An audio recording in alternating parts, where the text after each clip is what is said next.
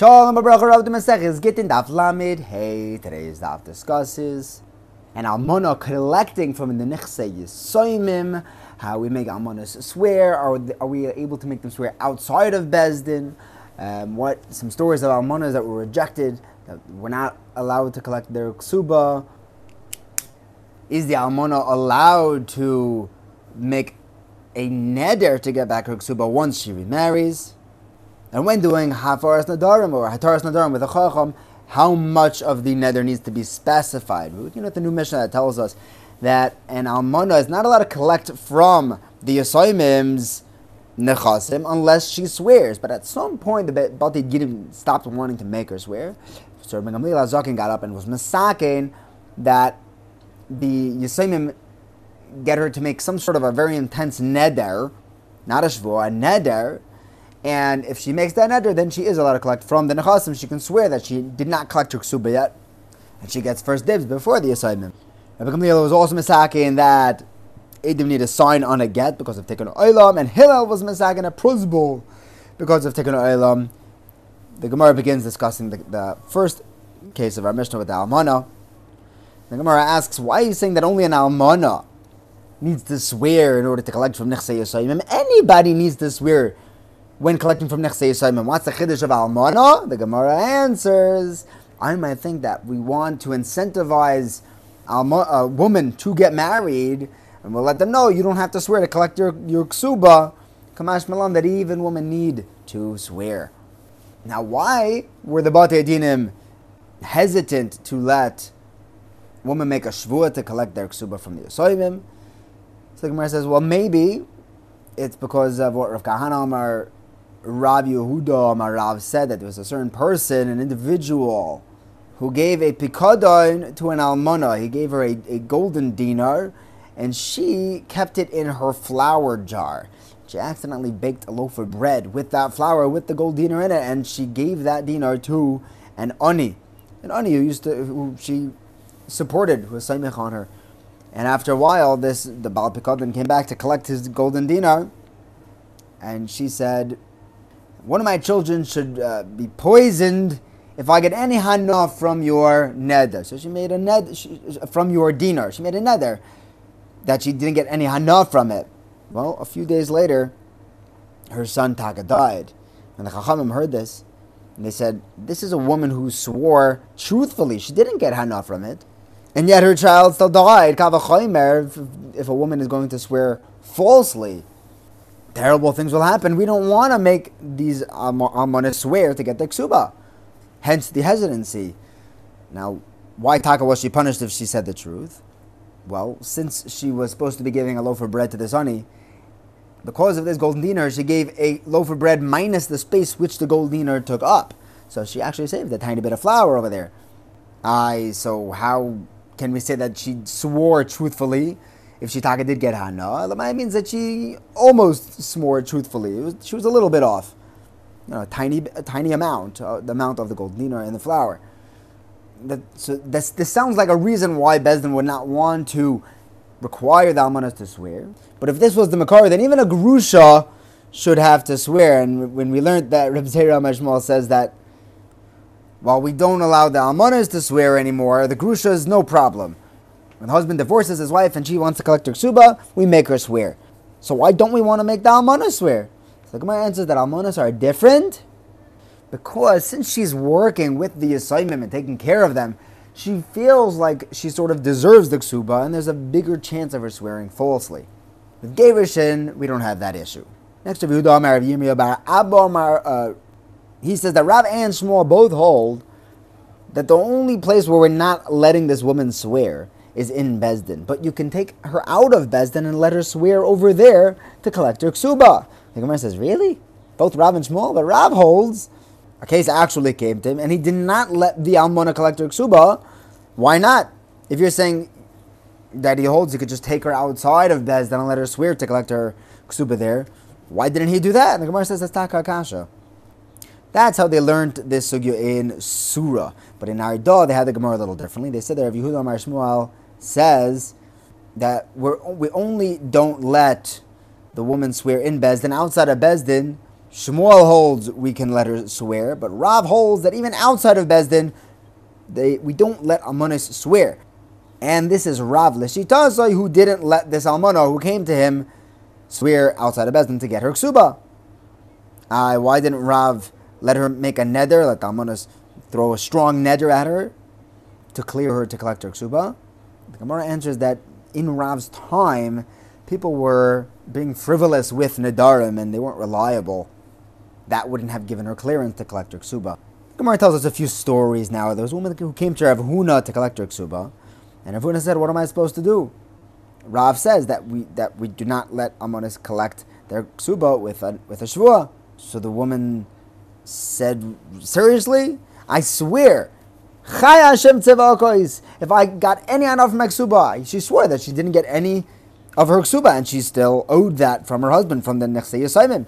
So Rav Huna said, you know what, Rav would agree that if you, if you, the Almana, decide to jump ahead and make a Shavua, if you're not worried about making a Shavua, we're not going to be worried for you to make a Shavua. Next, there was someone who came to Rabbah bar Rav Huna.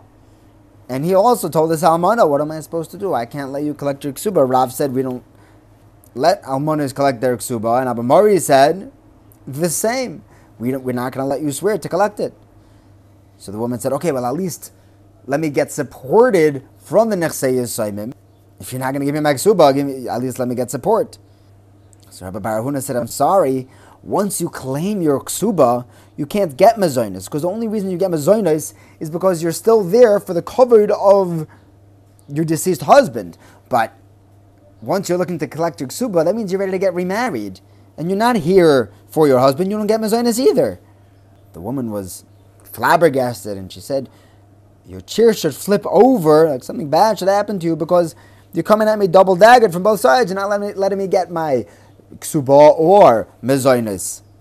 Talmidim, who's, who's heard her say this klala, quickly flipped over his chair to try to fulfill the klala so nothing bad will happen. But nevertheless, alti bracha or klala of a hedjot, bikala be'enecha, and shortly afterwards,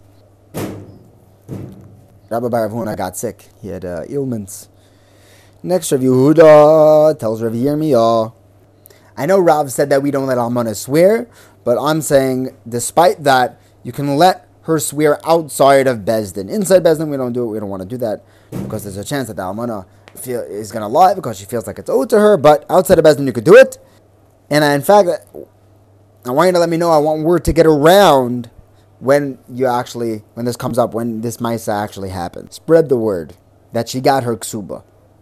On a similar note, Rabbi Zera Mashmal says that while we don't let almonos swear in Bezdin Agrusha, a divorced woman can swear to get her ksuba in Bezdin. The Gemara asks, would a neder for a grusha not work? It has to be a shvua. We once had a Maisa come from Bavel to Eretz Israel. They got their divorce in Eretz Israel. And they sent back that this, this such and such a woman got her get from Acha Bar Hidya, who's also referred to as Aimori. She swore that she wouldn't get any peiros of the world if she had gotten her ksuba, so she made a neder that she didn't get her ksuba. All that she ever got from her husband was a talis, a sefer tehillim, a sefer iyov, a sefer mishle that were worn out. We evaluated their value to be at five mana, so when they get back, when this couple gets back to you, subtract five mana from her ksuba and pay her up. You see that a neder would be enough for gerushin. It doesn't need to be a shvua.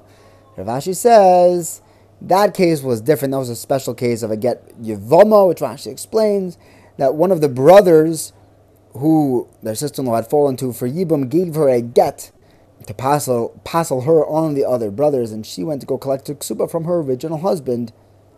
Over there, the neder worked. But a typical gerushin needs a shavua, with the whole sefer and the candles and the fire and all that scary, spooky stuff. Now, we said the Rabbi Gamliel Zaken was misaken that yes, we're not gonna uh, make the Amana swear in Bezdin, but we are gonna make her make a neder to get her ksuba. And Rav Huna says that's only if she hadn't yet remarried. But once she remarries, she cannot collect her first ksuba even with a neder. Gemara says, why not? Is it you're worried that the husband, her new husband, will be mefer her neder? That's not an issue. A husband cannot be mefer anything, any neder that she made before they got married. The Gemara says that no, no, no, we're talking about where she makes the neder before she got remarried. Now she's collecting the ksuba while she's married. Okay, but we still have the chash that even without the husband, maybe she'll go and be matir her neder by a chacham. So she'll walk away with the ksuba and no restrictions, no neder. Nah, because we hold that in order to be matir neder, you have to tell the chacham exactly what the neder was about. And when the chacham hears that she made this neder to receive her entire ksuba, that's not a neder that he'll be matir. But Rabbi Nachman holds differently. He holds that she's even allowed to collect her ksuba with a neder once she's remarried. The Gemara says, yeah, but the husband's going to be mefer it. So why does the neder help at all? No, the Gemara answers that she makes the neder berabim, and she makes a public neder, the husband can't be mefer that. Frek the Gemara. We learned that once this woman remarries, she can collect her ksuba with a neder. It sounds like she's making a neder right now. It's a rioter of Nachman that even married a woman can use a neder to collect her ksuba. The Gemara says no, that's not a raya. That was a case where she made the neder before marriage before her second marriage. Ah, we have another brisa that says that if a woman gets remarried, she can make another and collect her ksuba. Also sounds like a raya to Rav Nachman. The Gemara answers it's actually machlekes tanoim. Some some tanoim hold that if a neder was made publicly, the husband can still be mefer it. So even in Shitas Rav Nachman, according to those tanoim, if she makes an neder married berabim, the husband still has a koich to be mefer it, and that will not. Therefore, she cannot use that to collect her ksuba. She has no credence. The neder doesn't hold any weight because the, her new husband can be mefer it. But the other ten will hold that the husband cannot be mefer it. She makes, if she says it makes her neder berabim. That's like Reb Nachman who says that it will carry weight. It's an unmadeforable neder, and she'll be able to collect the ksuba. Now the Gemara asks when a woman goes to be mater neder, does she have to say every detail in the neder or not? Rabbi Nachman says no. Rabbi Papa says yes. Rabbi Nachman says she doesn't need to say every little bit of the neder because if she spells out every little piece of her neder, she might leave out one or two pieces, and the chacham who's being mater the neder will only be mater the parts that she remembers to specify. Therefore, better to leave it vague, and the chacham will be mater the entire thing. But if Papa says no, she has to say every nuance of her neder because you could have a case of being mater isurim where this woman, like in our case, she made a neder to allow her to collect the ksuba. If she doesn't specify those details, the chacham may be matering a neder, which he doesn't understand what he's being mater. He's letting her take a ksuba, which may, perhaps she already collected from the Yosoimim. Therefore, Rav Papa says she better specify every detail in her neder when being mater by the chacham. Thank you for learning with me. Have a wonderful day.